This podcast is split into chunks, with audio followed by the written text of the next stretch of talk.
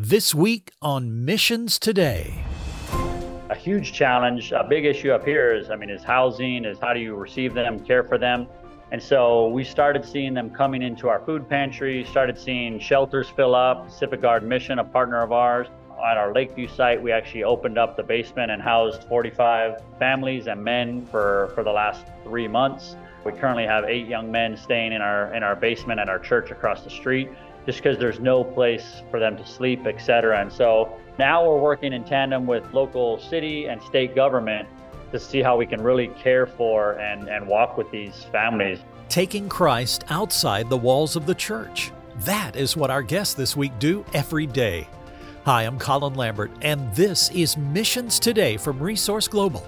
Matt DeMatteo, who you just heard, is the Executive Director of New Life Centers in Chicago. Joining us as well today is Pastor Paco Amador, the pastor of the New Life Church in the Little Village neighborhood of Chicago.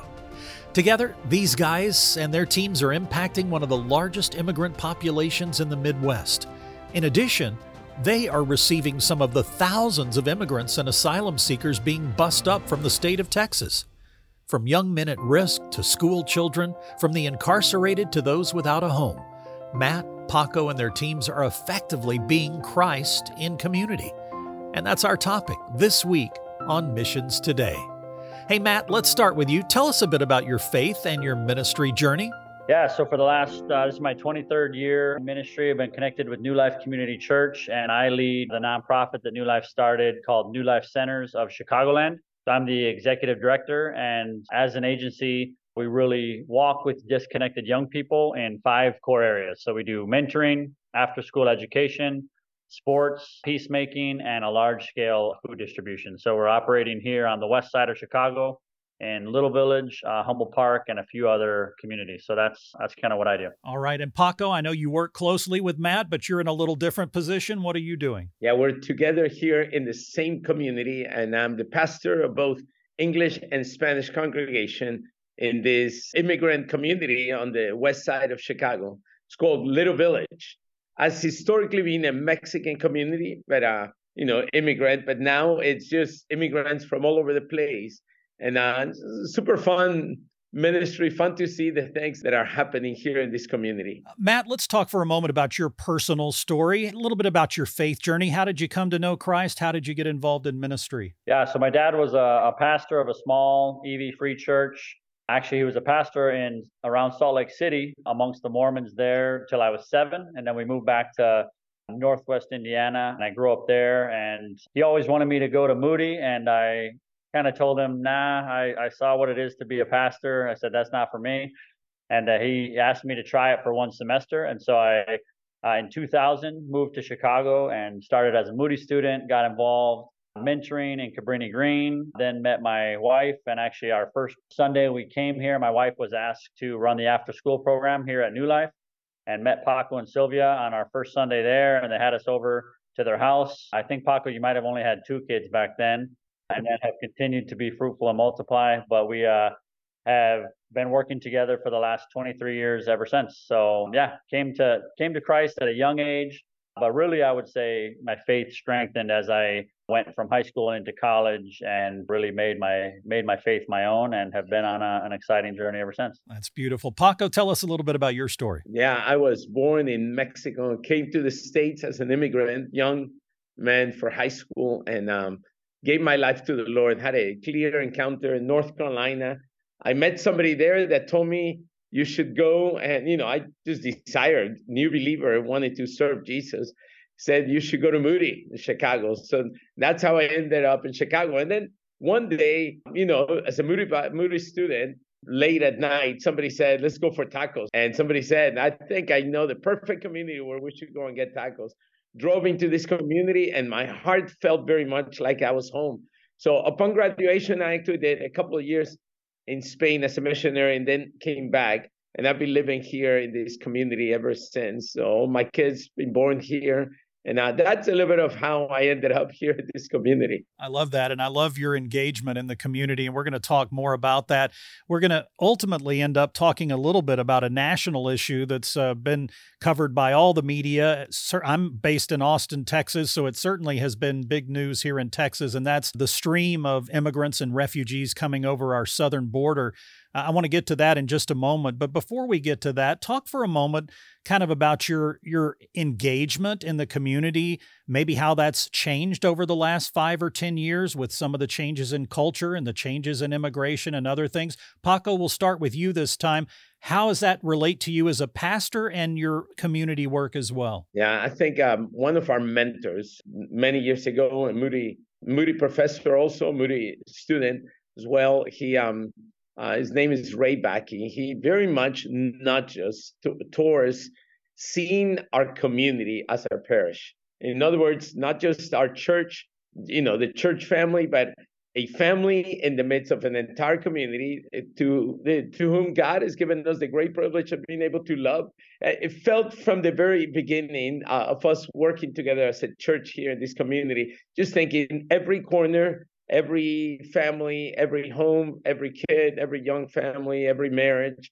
God has called us not just to the church family itself, but um, the entire community. And we, we feel like we have seen the impact of being fully immersed into the life flow of this community, um, just you know, in growing, just in growing influence by the grace of God. So most of our congregation lives within walking distance of the church building, which is really right at the center of our community.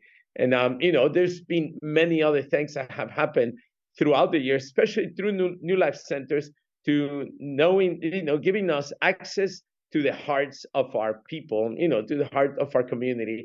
It began a long time ago by just thinking every young man who might be involved in a gang is not just like a gang member, is is somebody's kid who's our neighbor, you know, like these are children. These are young people. How can we love in a very different way? It's not not removed, but very close to our hearts. Matt, uh, talk about the th- kinds of things you do at New Life Centers. Uh, you've touched on it a little high level. What are what are some of the specific types of things you have done to grow New Life Centers and to be able to impact people's lives? Yeah, the week I first started in 2006 full time with Paco, we we sat in a conference room and said, "Okay, we're both here. What the heck do we do now?" And Little Village where we're at is the largest Latino community in the Midwest. So there's about 80,000 people living in 4 square miles. 40,000 are under the age of 25. And so it's the youngest neighborhood in all of Chicago. I grew up in youth ministry, so we said we're going to start with doing youth group. And then I love sports, so I started using sports. And we found that in that first year after talking to Ray and, and really learning is there was a local group that did a quality of life plan on our neighborhood. And it was basically how to improve schools, business district, parks, etc.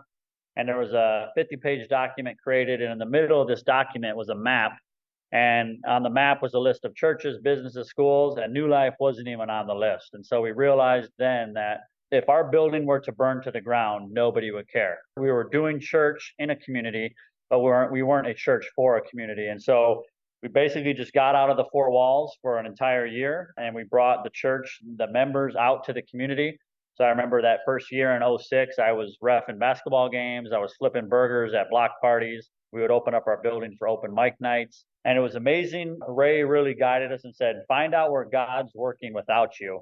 So when we were able to kind of step out, and when it's not about a church's name or about programs that you're building, but you make it about kingdom work, it's a, bit of a, a lens shift, but that's really where we started. And so after a year of that, God opened up new doors. We started working with local probation officer and gang involved youth. Then we then started running more after school programs. We added mentoring. And 17 years later, we have mentoring happening with 400 mentoring matches. We're working with inside Chicago Public Schools. So inside the school buildings, we have rooms for New Life, and we're walking with some of the highest risk young people there. Our after school education, we have 125 kids that come to our safe havens. They're they're running around across the street right now, and they're here getting homework help. They're getting gym time. They're getting Bible time. And then in the summer, we run a full summer camp. The third pillar is really the sports work. And so I, my daughter, for example, she's turning 17 when she was four. I signed her up for the local Little League, and there was no Little League. And so we started a Little League, and now we have over 300 kids playing baseball. Paco's son has gone through it. All three of my kids are playing. And we just use sport as a vehicle for relationship building. And so now we program 2,500 young people through sport. And we do a ton within the local high schools, the middle schools. In the summer, we do something we call Light in the Night, which is a large scale community based activation where pretty much big block parties, man, seven, seven different sites, five nights a week. And we program over uh, 3,000 people each week just coming and we're loving them through sports and hot dogs and everything. But through that, we're able to create relationship. Then on the fourth pillar, we started working in Illinois Youth Corrections. So we're inside of the juvenile detention centers doing work inside the facilities. Our street outreach team responds to every incidence of violence and works to stop the next. And so we have a whole network of peacemaking. And then in the last few years, we've hired two case managers and two victim advocates to help families who've lost families to violence. And then the final thing, I'm sitting in the in the Pan de Vida Fresh Market. Pan de Vida means bread of life. And it started as an all volunteer food pantry where we fed 100 families a week for 12 years. Then, when the pandemic hit, we saw the need obviously increase. And uh, we partnered up with the local food depository. And by May of 2020, we were feeding 1,000 families a week. And then by June of 2020, we were feeding 6,000 families per week. And man, by the grace of God, we were able to purchase the building across the street, a corner store, and create this beautiful fresh market where now families can come for free groceries. Uh, and we feed about 5,000 families per month here in this facility. And we have an amazing computer lab right here in front of me. And we're, we're really trying to wrap around. So it's about First Thessalonians 2, verse 8, what we base everything off of. It's we loved you so much that we shared with you not only God's good news, but our own our own lives too. So it's the power of the gospel with life together. And when when life gives you a pandemic, things switch and you got to do something different. And when life brings you 5,000 migrants from Venezuela, we we bring the gospel and the power of community there. So that's what we've been up to. Paco, just a little while ago, Matt was talking about kind of coming out th- this point in your your ministry's life where there was this need to kind of come out of the walls of the church change can often be hard for a church body, especially for people who are kind of locked into doing stuff the same way.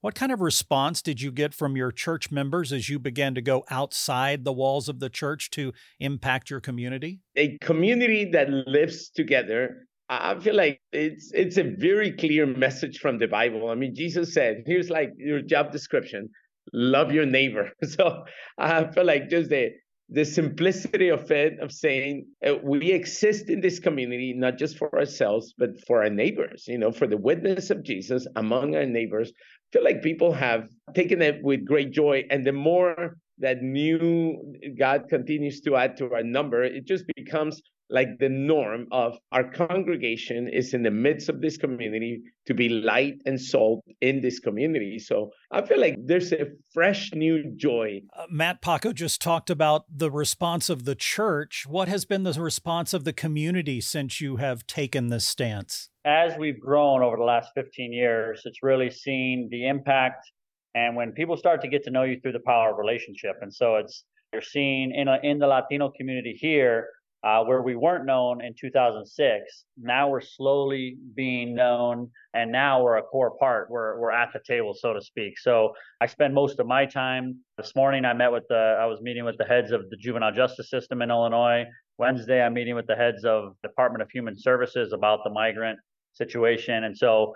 It's been beautiful to see the church, the body of Christ, now be at a core part at the table. And so you see family members, neighbors, friends who just view us as a core part of the community now. And so it's our faith lived out. And so we may meet somebody for the first time, giving them a loaf of bread and some fresh produce. But then from there, we really want to introduce them to the true bread of life. And so it's through that power of relationship.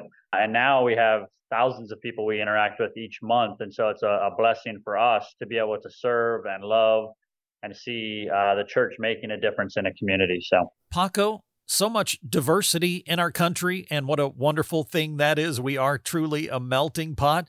Oh, so much diversity, so much difference in communities and cultures. And at this point in our nation's history, so much division. How is the work you're doing impacting uh, the harmony of races, cultures, uh, communities uh, in the work that you're doing? I feel like the kingdom of darkness, all the way from the very beginning of creation and just brothers against brothers, that's a pattern of life. That kingdom thrives on pinning groups against one another, as opposed to the opposite. Our Latino community is right next to an African American community, and it has taken very intentional ways I feel like unity is is beautiful, but it's not easy. it takes a lot of hard work to be able to, you know, to actually be honest about the prejudices that we each carry on our own selves. And there has to be a greater power that pushes beyond. And I feel like that's the love of Jesus. That's what the Apostle Paul says that the love of Jesus compels us. There's nothing like the body of Christ. We've been seeing the body of Jesus just in multicolor, multi age, just so beautifully coming together. Some have generosity of being able to give financially, others have the skill of being able to get involved personally. You know, others have homes. And I just I feel like, man, I love it. And I can see how the, the church is Jesus' amazing genius the promise gives us hope. Gentlemen, looking at the landscape of what we're facing in America right now, I mentioned I'm right here in Austin, Texas, and we have a southern border that is seeing hundreds of thousands of people every month come across from all over the world. I saw a stat today 146 countries represented in the people that have crossed the border in just the last month.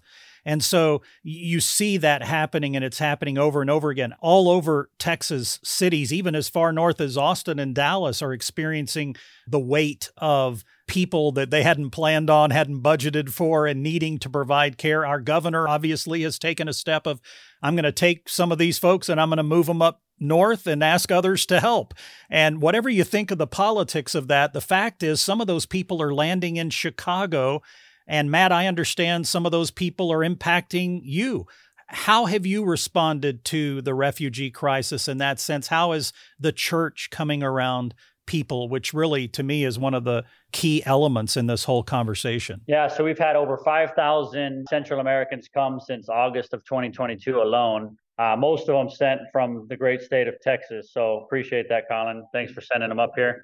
We'll we'll take them and receive them well it's it's our next wave of opportunities how we view it. We're called to love our neighbor and whoever our neighbor is. And so as they're most of them are coming in actually as asylum seekers they're processed legally uh, wherever they cross into they're placed into the asylum system and then they're sent up here. And so we're seeing a huge challenge. A big issue up here is i mean is housing is how do you receive them care for them?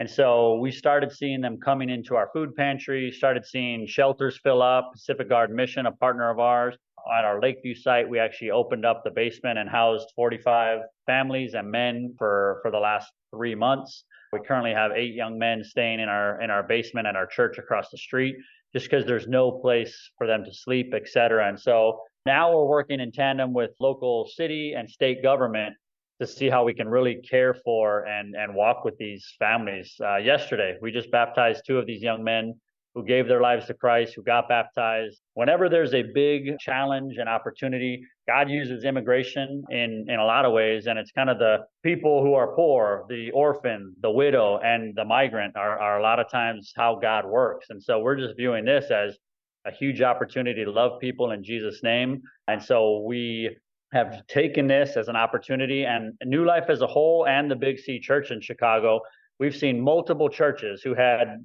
dreamed about and prayed about doing a Spanish ministry in the last few years, and God all of a sudden brought thousands of migrants to Chicago, and they started a Spanish service, and they started with 50, then 100, then 250, and we have multiple churches. I could think of five off the top of my head right now who have Spanish ministries now for 250 plus people just happened in the last six months. And so the Big C Church is, is man really responding, and we are looking to see how can we love people in Jesus' name. And so it's been beautiful. My wife's from Guatemala. She was the only Guatemalan I knew here on the south side of Chicago. She was a Moody student, and now there's man, there's hundreds of Guatemalans in Little Village. It's a beautiful picture of man families coming to our city and we welcome them with the open arms. We love them in Jesus' name, and we're I mean we're we're receiving Paco probably what five calls last week alone from the Chicago Police Department saying, "Hey, we have families here in our district They're sleeping on the floor. We have no place to to to put them. Can you guys help in some way? And so it's beautiful to see the church step up. We have families from the church who are housing migrants, who are opening up their doors. It's amazing to see this opportunity. It's not easy, it's complex, but our job is to build the kingdom and to love people in Jesus' name, regardless of what's happening around us politically, et cetera. So I would say that at a high level is how we've seen changes in the next six months. And I think this will be a regular part of what we do going forward. Paco, any thoughts on that? Christian hospitality. It's beyond inviting friends to your house. You know, Jesus says that's that's what the pagans do. You know, how are you different? Christian hospitality is receiving strangers in your home and the book of Hebrews says, chapter 13, verse 2 says, by doing this, many have actually ended up hosting angels in their house. I feel like I have no idea what that means, but I do understand that, oh man, it's it's almost like it goes as part of our being the family of Jesus. You know, what do Jesus followers do? They open their homes they love the stranger is somebody that's you know they don't know that's all right you know just coming to our home. So last week we had one little event a couple of very young 21 23 year olds with an eight month baby and they were found in o'hare airport they didn't have anywhere to go so somebody sent them to a place that they thought would receive him but that was a drug rehab place so they couldn't take him a police officer with a very kind heart took him and put him in a hotel paid for the night and then called Matt and said, "Hey, uh, there's a couple go and pick them up because tomorrow by noon they, they have to leave." So Matt called me, and I was really near there, so I went in and I met him. And uh, but um, as I sat in my in my car, I I first wept because I thought just a couple of weeks ago we, we were talking about a very similar couple with a very similar baby, you know, and I'm like weeping there, thinking two millennia ago that's that was our king. That was a you know, to everybody else, it might have been an insignificant little baby, but that was the king, the king of kings, you know, and and now here's a little baby. We don't know who she's going to become or anything, but I, I felt like I wept and I thought, Jesus, thank you for the opportunity to meet him. And I sent a text, and within minutes, I mean, people were saying, "You can bring him to my house," and I, I was like blown away. The church, that's amazing but uh, I feel like you know it's just privileged to have a little part into that. Uh, gentlemen, final question for people listening today, whether they are leadership in churches or they're lay people or they're just people in a community that know that they want to express their love to others. Maybe just a a brief thought about uh, how to be Christ in your community? And Matt, we'll start with you. Yeah, I think a lot of times we overthink it and we think, hey, I need to go off and get a get a degree and be trained. And I'm all for that. I went to Moody, it was great. Or we think, hey, I got to run something through my local church, and if we can create a program at church. And I would push us to the next level is how do you bring Christ in community to spaces across your community? And so I feel like God's given us each giftings, passions, loves. Mine happens to be baseball. And so I start coaching a local little league team. And guess what? You coach 12 young kids, you get all of their parents, and you get an entire three to four months where you're living together at the park two to three nights a week, spending time together. And then that opens the door after a practice. Hey, you want to go grab pizza together? Then it says, hey, tell me a little bit about your life. And it's through that life on life that we're able to then share the hope of Christ. So my recommendation would be find how God's wired you and what you're passionate about.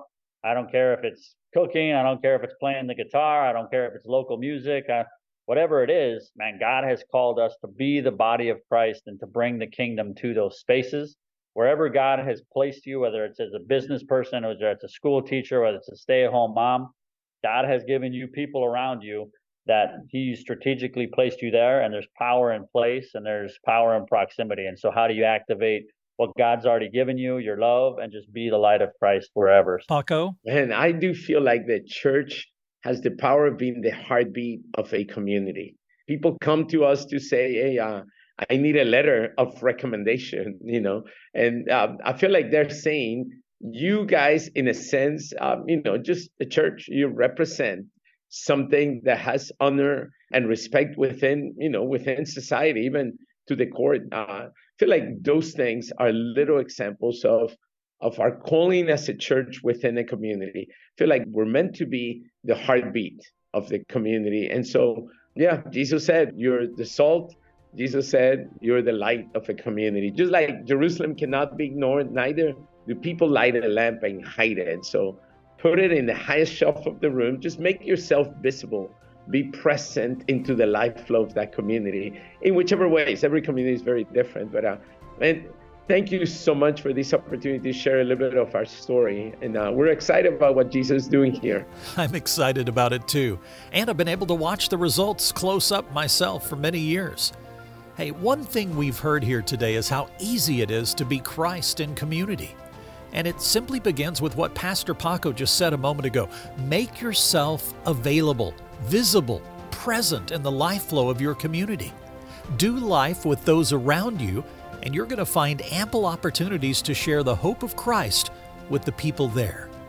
Well, if you'd like to learn more about Matt, Paco, New Life Centers, or New Life Church, we'll link you in today's podcast notes.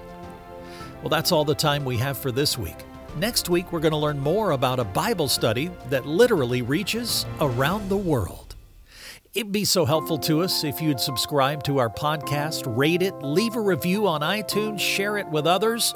And if you have feedback for me, I'd love to hear from you as well. Email me, clambert at missionstoday.com. Follow us on Instagram and Facebook at Missions Today Radio. Missions Today is a production of Resource Global.